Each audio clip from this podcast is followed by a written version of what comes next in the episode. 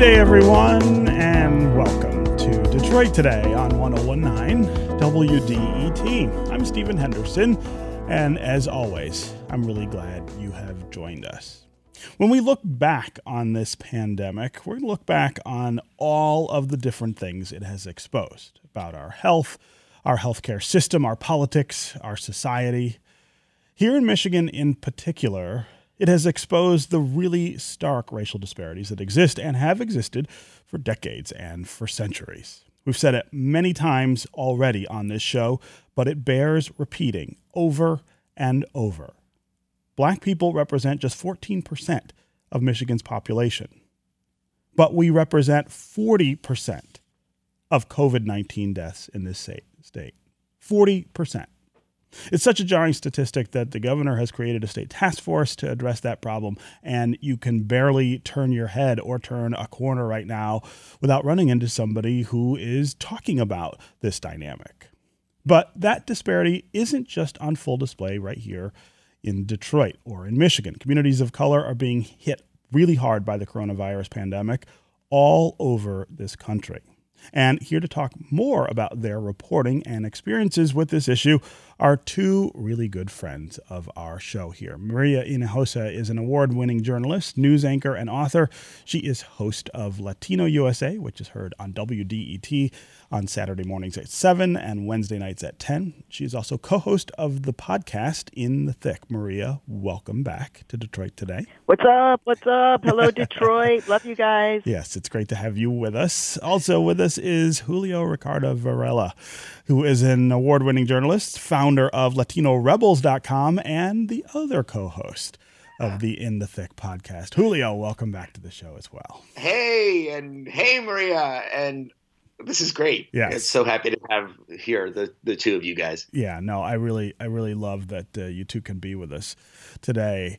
Uh, Maria, I want to start with you, and I want to have you share with our listeners your personal story uh, about COVID nineteen. You were here in Detroit with us on March 4th, where we had this really great event at the Senate Theater in Southwest Detroit. had all these people come out to watch a live taping of the podcast with the two of you and with me.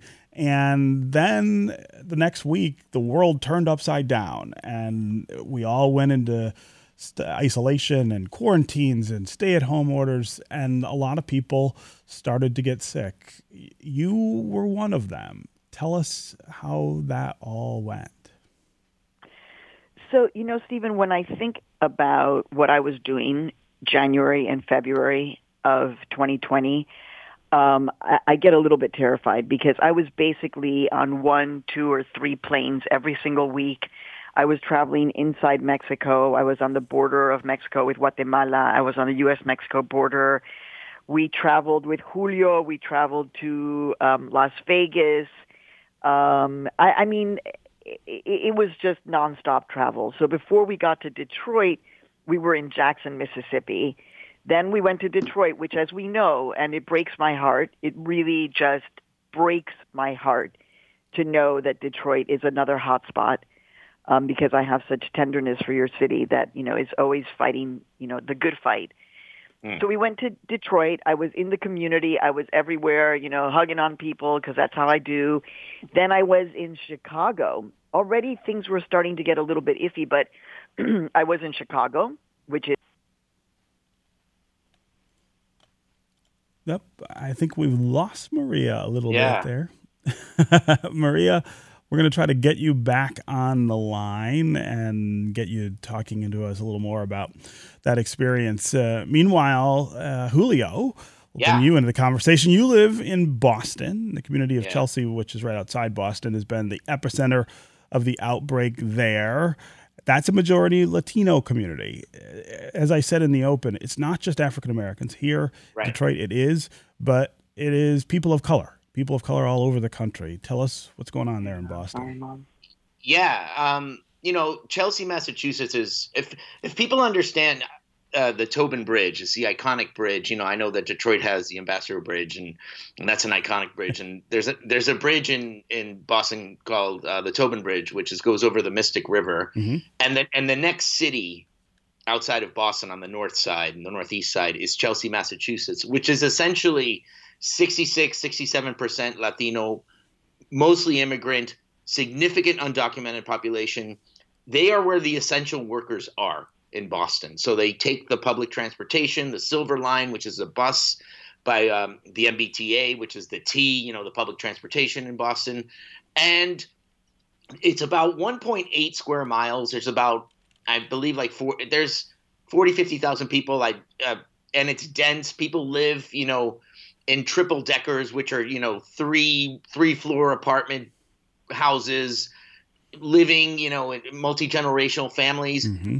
Every ingredient about a COVID pandemic uh, happening, an outbreak, was in Chelsea, Massachusetts. And right now, uh, and I don't have the latest numbers in front of me, but the Boston Globe reported a couple of days ago per capita, you know, every 100,000 residents, how many have tested positive for for COVID 19. I believe Chelsea was around like 1,200 to 1,300 residents per 100,000 uh, per capita, which is bigger than Boston.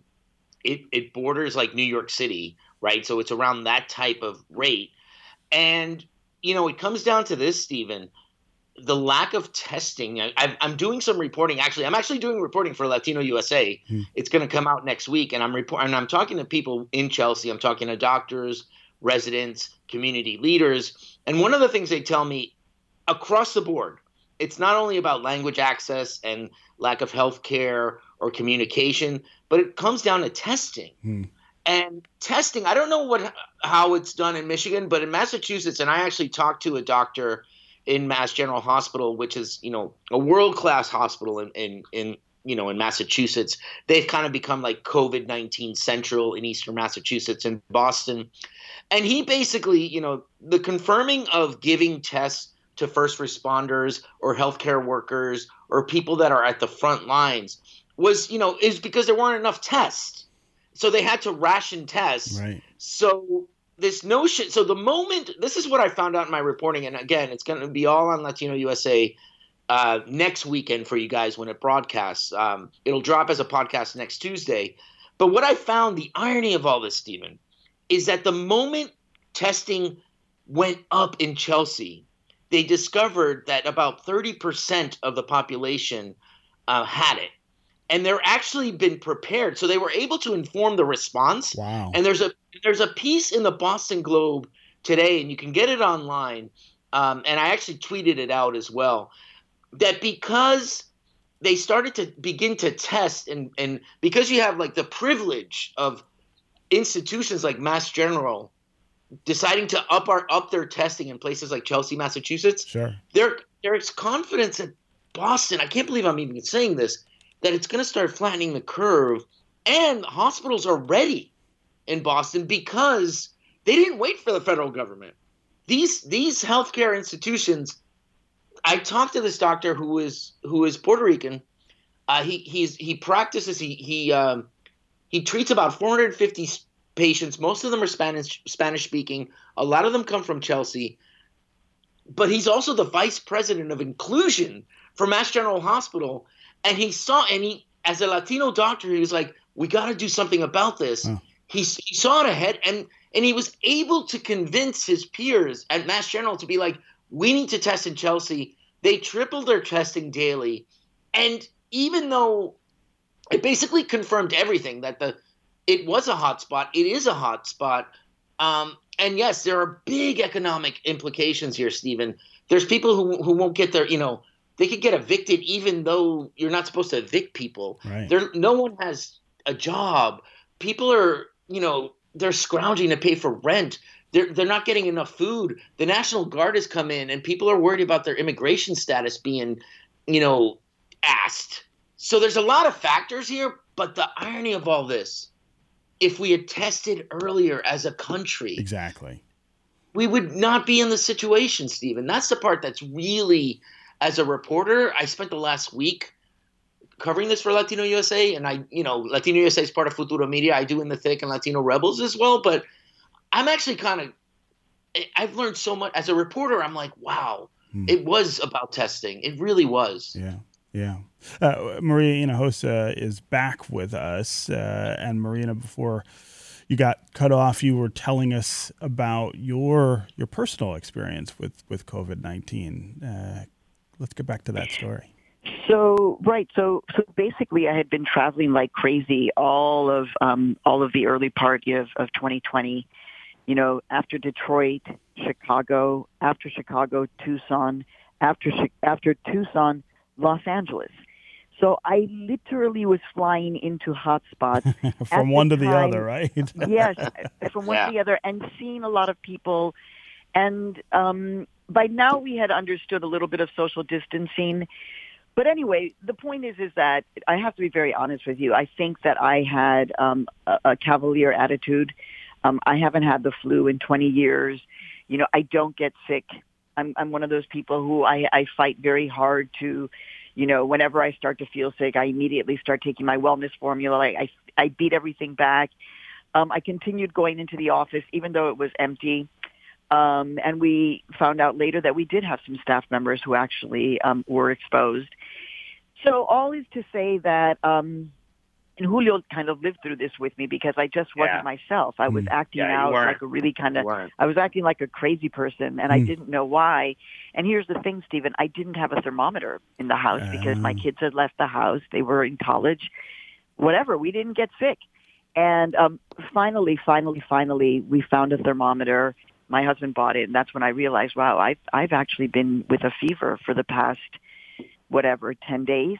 Um, I never had. I was in so much physical pain because of the yeah. just the pain in my legs that the thought of going to get tested, being exposed, was like, oh no, no, no, no, no, no, no. Hmm. And so that is one thing that because I don't know if I've had it. I'm still hoping to get an antibody test.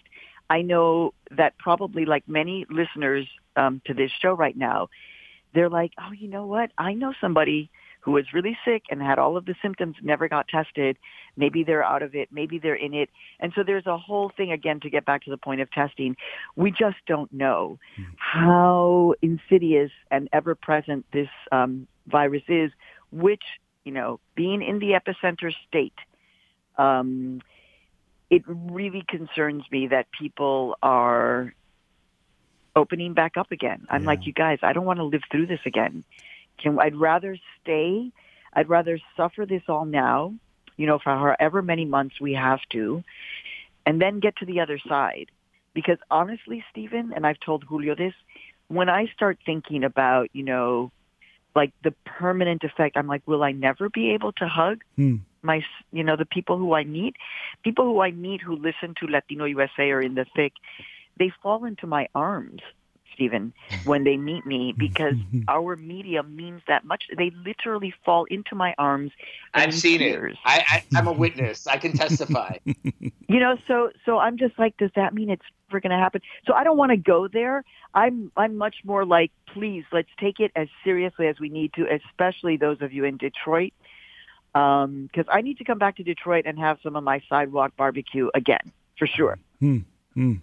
Yeah. Uh, so uh, Julio was talking about what's going on in Boston and Chelsea with with the Latino community there. Maria, you live in Harlem, which is, of course, the epicenter of the crisis in the U.S. New York is. Uh, I, I, I want you to talk some about what you're seeing in your community as well. This this disproportionate effect and and this idea that people who are not in that epicenter who are not experiencing this the same way are the ones who are talking about, well, let's get back to life as normal, let's open things up. I think it, it looks really different for those of us who are seeing this every day, living this every day, and, and getting up each day and wondering who else is going to be sick and who else might be gone. So, um, you know, I um, I had I stopped saying never because the thought of New York City, um, I, I swear I never could have imagined that New York City would have the capacity to shut down. Now, to be honest with you, Stephen, I am following the legal, legally imposed rules, so I am not traveling to Times Square. Um, the fur- the furthest I go, I live in West Harlem, and the furthest I go is up to Broadway, um, near Columbia University. Mm-hmm. Um, you know, I'll tell my kids, they'll ask me, what did you see if, you know, I went to pick up a prescription and it's like, you know, there was no one that came within six feet of me at any time. Um, and everybody here um, is wearing a face mask and gloves. It's just like, it's the thing. Mm. You know, I, again, I was like, that'll never happen in New York. Oh, no, no, no. So it, it, I feel like there's an expression of New Yorkers feeling love for each other in through this trauma. Like I'm wearing my face mask to protect you. Um, I have to assume I've been sick and I'm protecting you. And by the way, um, I finally was able to come out of it. You know, it's three weeks of a of a of a fever that was basically just under a hundred. But you know, I'm a small person. Um, and finally, actually, today was the second time I took a, an exercise class via Zoom um, with my trainer. Um, but there is a whole healing period and a psychological impact um, that we, those of us who have been sick, are living through. And I just feel like New York, like in my neighborhood, I still see people going to work. Hmm. I see, you know, what I have, you know, after 9-11, I was one of those people, Stephen, because I was here, that would applaud and wave at the firefighters. Every time they drove by after 9-11, I was like, what's up? I love you. Peace. Thank you. That was me. When I would see tourist buses with filled with tourists coming into New York, I would be waving at them like a crazy person. They were like, "Who is this woman?" I was so grateful. Now, in my few walks that I take when I'm walking Walter, my dog, if I see a bus driver, I'm giving them the thank you sign. Mm. If I see, you know, the Latino Mexican guy on the bike delivering food, I'm screaming out, "Paisano, thank you." If I see a woman who I can clearly see is wearing scrubs because I near live near a hospital, I'm saying thank you. The guys who are working in the park, I'm saying thank you. So there is, I hope, at least in New York, where we've been through so much hell, to be honest, and now the you know the whole country. Um, I hope that there's a, a love for each other every mm. night at seven o'clock. Mm. We're ringing our bells and chanting and screaming and doing the clave and um, as a as a cathartic expression of unity in New York City, a city of what eight nine million people, and we're all doing the same thing at the same time. Yeah, yeah. No, it's a that's remarkable. That's beautiful. It is. It and really horrific is. at the same time. Yeah. Okay, I need to take a quick break, and uh, when we come back, we're going to continue our conversation with Maria Hinojosa and Julio Ricardo Varela. Uh, we want to hear from you as well. What do you think of these huge disparities in the experiences that we're having with COVID 19? Why do you think it's hitting communities of color so hard? Compared to other communities? And how do we get folks who are not having that experience to understand it, to relate to it, and to react appropriately? 313 577 1019 is the number on the phones. You can also go to the WDET Facebook page or Twitter, put comments there. We'll work them in. We'll be right back with more Detroit Today.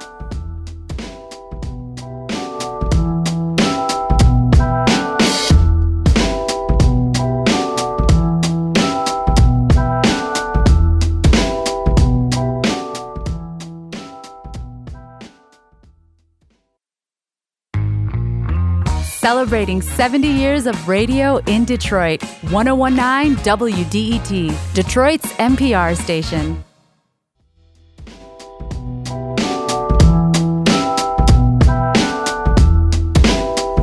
You're listening to Detroit Today on 1019 WDET. I'm Stephen Henderson, and as always, Thanks for joining. My guests are Maria Hinojosa and Julio Ricardo Varela. They are the co hosts of the In the Thick podcast. Maria is also the host of Latino USA, which you hear right here on WDET on Saturday mornings at 7 and Wednesday nights at 10. They are good friends of our show here on Detroit Today. They were in town earlier in March where we had a live taping of In the Thick at the Senate Theater in Southwest Detroit. Had a lot of fun during that taping and during the time they were here in Detroit.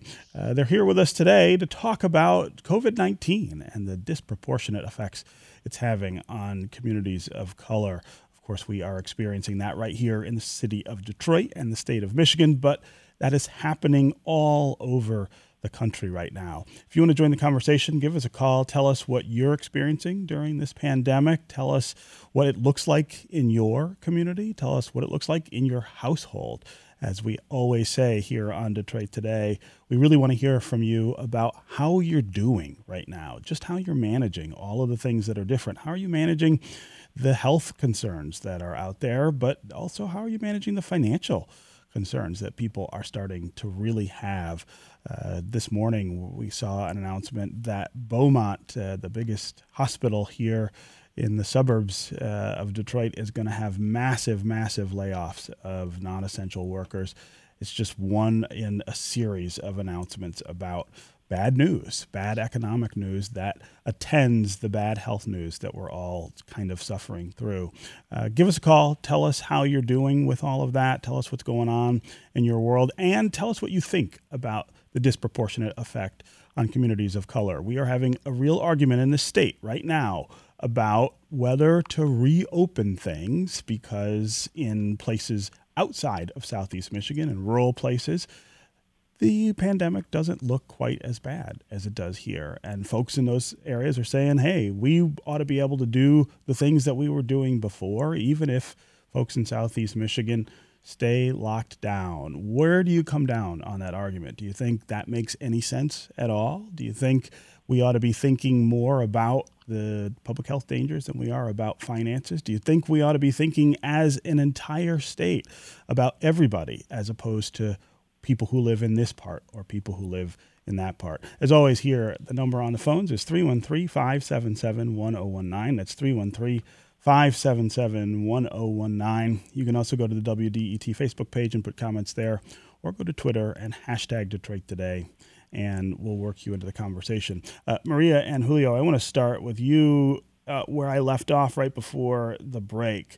It, it's been really hard the last week here in Michigan, I think, to have a reasonable conversation about this whole idea of whether to reopen or not. Yeah. Uh, there are a lot of people who are not experiencing this quite the same way that we are in big cities or in communities of color.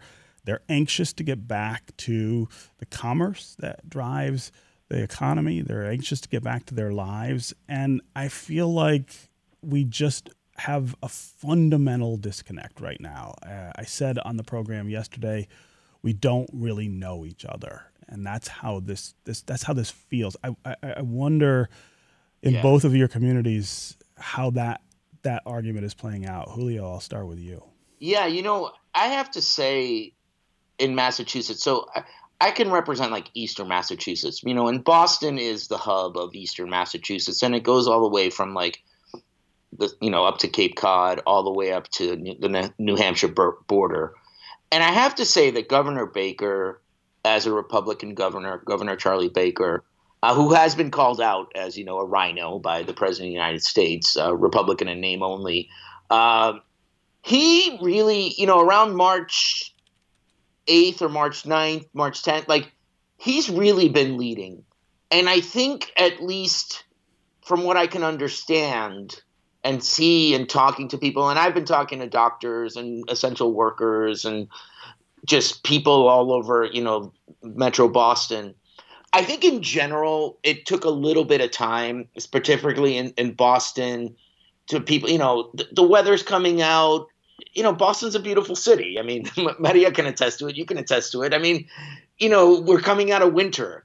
So when it's 60 degrees out in march and you're like, oh, I can just walk. I mean, I think we kind of got past that, but I don't feel like there's a push here yet because Baker has been pretty good hmm. in general. But I think the biggest problem that happened at the beginning, and this is where I think they missed out a little bit, and I think this is where Boston still sort of has this remnant of not being as connected to its POC like communities. Like I'm talking immigrant communities. I'm talking like predominantly like black neighborhoods like Mattapan mm. and Dorchester. Traditionally, you know, segregated. You know, Boston is very segregated still as a quote unquote liberal white city. Mm. Is this notion of, well, there's still essential work, right? And so there's a blue collar feel in Boston that, you know, public transportation was still running. You still had to, you know, you still had to clean buildings. You still had to, uh, you, you know, there was, you know, you had to go to hospitals. And there's a big medical community here, right? Boston is one of the top medical communities in the world. So there's a lot of support staff. It's not just doctors and nurses that keep hospitals running. So there was this mixed message. And I think it doesn't surprise me that disproportionately the impact of COVID 19 has hit traditional, you know, black and Latino communities. Mm-hmm. And and it's not just Chelsea because if you look at Met, if you look inside Boston, a place like East Boston, which is in you know immigrants from Central America, uh, you look at Dorchester, you look at Mattapan, which is where I border. So I border right at Mattapan, my town in Milton borders Mattapan. Um, those are the places that are being impacted the most. And it, and I do think talking to doctors, talking to public health experts, part of that disconnect was still there early in the day. But you know, I went so I'll give you a specific example.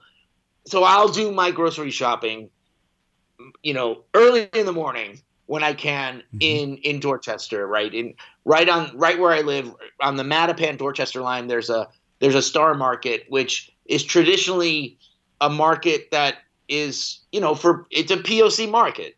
And I when I started a month ago to go to that market, no one was wearing a mask. Mm. In three or four weeks, and I just was there like last week, and it's a predominantly, you know, the neighborhood is predominantly African American, it's predominantly Latino. It's the best place to get ethnic food for me. You know, that's where I get my my my Puerto Rican products. Everyone was wearing a mask. Everyone.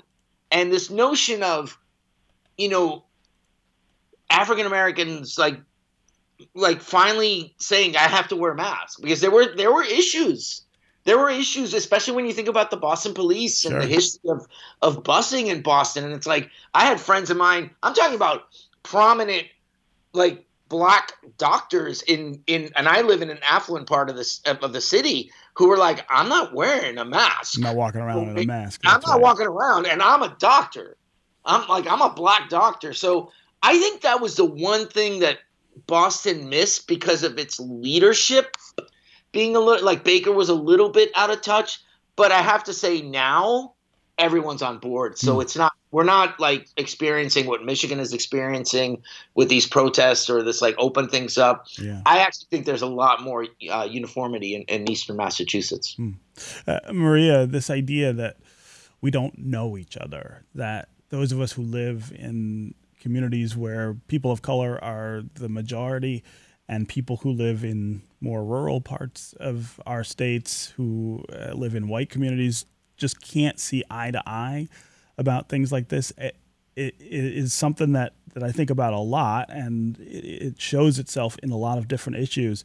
But it's it's more painful right now. I think it's more difficult to have a conversation about it because for us, this is literally about life and death. This is not about money. It's about people who won't be here after all this uh, after all this is over.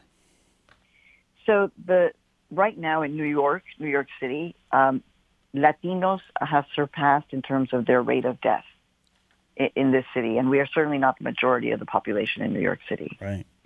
Um, if I if I could right now, um, but uh, of course I want to be very careful. What I would want to do is I would want to be in a hospital in the Bronx to see who are the people who are filling up that, that hospital there with COVID-19. Hmm. Um, you know, so when you say we don't know each other, this is where it does that, you know, of course New York has this exact, New York City has this exact same problem, right? You have the people living on Fifth Avenue and on Park Avenue who probably still have their domestic workers coming to work every day to clean the house, to cook the food, to be the nanny to the children. Um, I mean, I've seen them. So uh, they are not immune. If they're riding the subway, and the subways are crowded, by the way, there are less of them running. But, you know, the subways, you're going to find very few white people on the New York City subways right now. Hmm. Yeah. The people who are riding them crowded are people of color. Hmm. Now, I, I do want to say, like, I get the people in smaller cities and towns around, you know, Michigan. I'm a Midwesterner myself, obviously raised in Chicago. Mm-hmm And I get it. I get that just like, well, you know, good luck to you in New York. like, well, I'm like, I'm going to live my life. You know, I get that. I totally get it. You know, those of us here, Stephen, you know, we wake up and it's like, who else has died who we know? And right now the, there is a bit of a flattening of the curve in, here in New York, but I have many people who I know who are now sick in Chicago. Um, so I'm just like every morning I wake up and I'm like, are they better? Are they better? Are they getting better or did they take a turn for the worse? But I want, there, there are stories that have happened. There was a beautiful one, a terrible one in the New York Times about a funeral that happened in a small city outside of, in, in rural Georgia, um, mostly African American. It was a funeral. And it turns out that somebody was sick who came to the funeral. Mm. And this was, I guess, in early March. And because of one sick person who had no symptoms, who showed nothing, who had not traveled anywhere, uh, I don't know what the numbers are, but let's say, you know, the 70 people came to the funeral, 25 people got sick. And of those, five had already died. So that's where I'm just like, oh, I get that you don't want to be wearing masks and that you want to go out and you want to, but what you're doing by not doing that, that sacrifice is you're actually going to save someone's life. Right. And it is really hard, Stephen. How do you say that yeah. to people who have not lost anybody. Um, it is one of the greatest challenges. And um, I'm not sure we have the answer yet, Stephen, to the essential question you're asking, right? Is one, do we see each other? Yeah. And two, how yeah. do we deal with the structural inequity that is leading us to see black men and women, Latino men and women dying at higher rates of this? We, do we see them? Do we even see them in their deaths? Um, right. So this is, and, and I think many of us just kind of, we're like, we don't know what to do. Well, we're going to have to figure something out. With all this time that we have on our hands at home, um, those of us who have that luxury, we need to figure that out. That's not my job or your job or Julio's job. We're journalists. Yeah. But it is the people's job to figure that out. Yeah. Yeah. Again, 313 577 1019 is the number on the phones. Call and tell us what you make of the racial disparities with the coronavirus pandemic. Call and just tell us how you're doing with the coronavirus pandemic, how it's playing out in your world, in your family, in your community. You can also go to Facebook or Twitter, put comments there, we'll try to work them in. Let's start with Mark in Redford Township. Mark, welcome to the program. Good morning, Stephen. Hey, how are you? And good morning to your guest.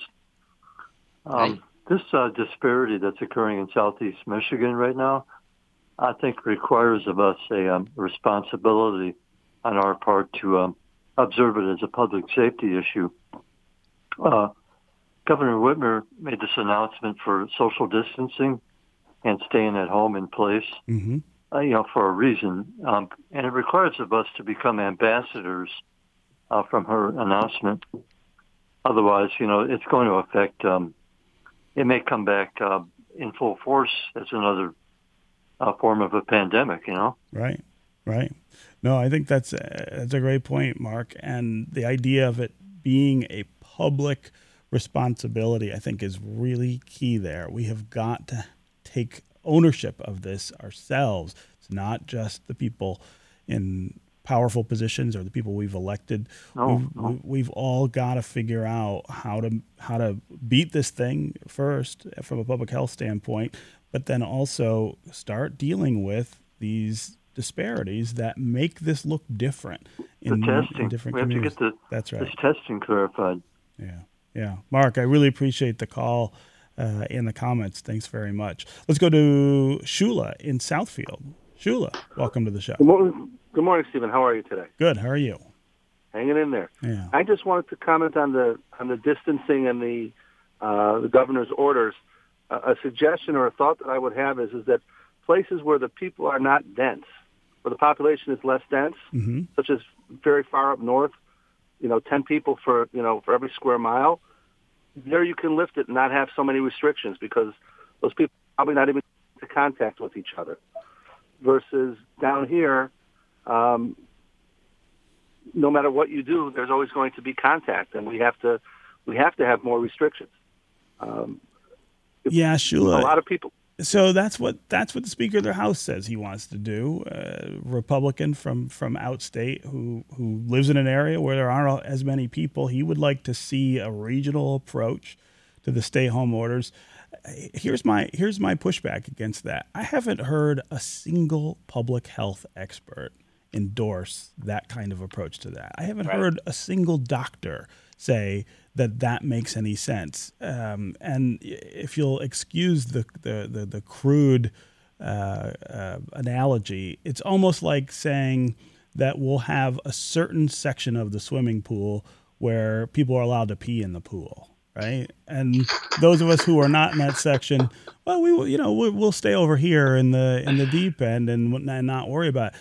It doesn't work that way. It, it, it basic epidemiology uh, really tells us that that's not that's not going to work. And and I challenge those people who uh, uh, who are endorsing that to to come up with a, a, doctor or a public health expert to, to come up with a plan. I, I just don't feel like uh, I just don't feel like that's the thing that we're hearing from the people who know the most right. about this. I wonder, Julio and uh, Maria. Yeah, I was going to add. It's interesting because Massachusetts and Michigan are kind of similar a little bit, and even New York, New York State. You know, like we we have big urban centers, right, and but then, you know, if you go out to like the Berkshires or even like Cape Cod, um, and you know, there's places in the north where it's pretty rural. You know, I, have been out there, mm-hmm. and I'm just going to be honest with people.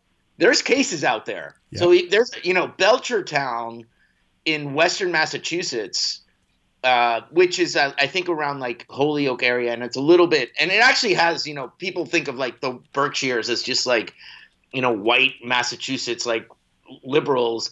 Um, there are some there are pockets of Latino populations because of the Puerto Rican population, but even a place like Belchertown, um, that's one of the highest per capita per 100,000 residents in Massachusetts, mm. top 10. So you have about seven traditional immigrant communities, but then you have like Western Mass.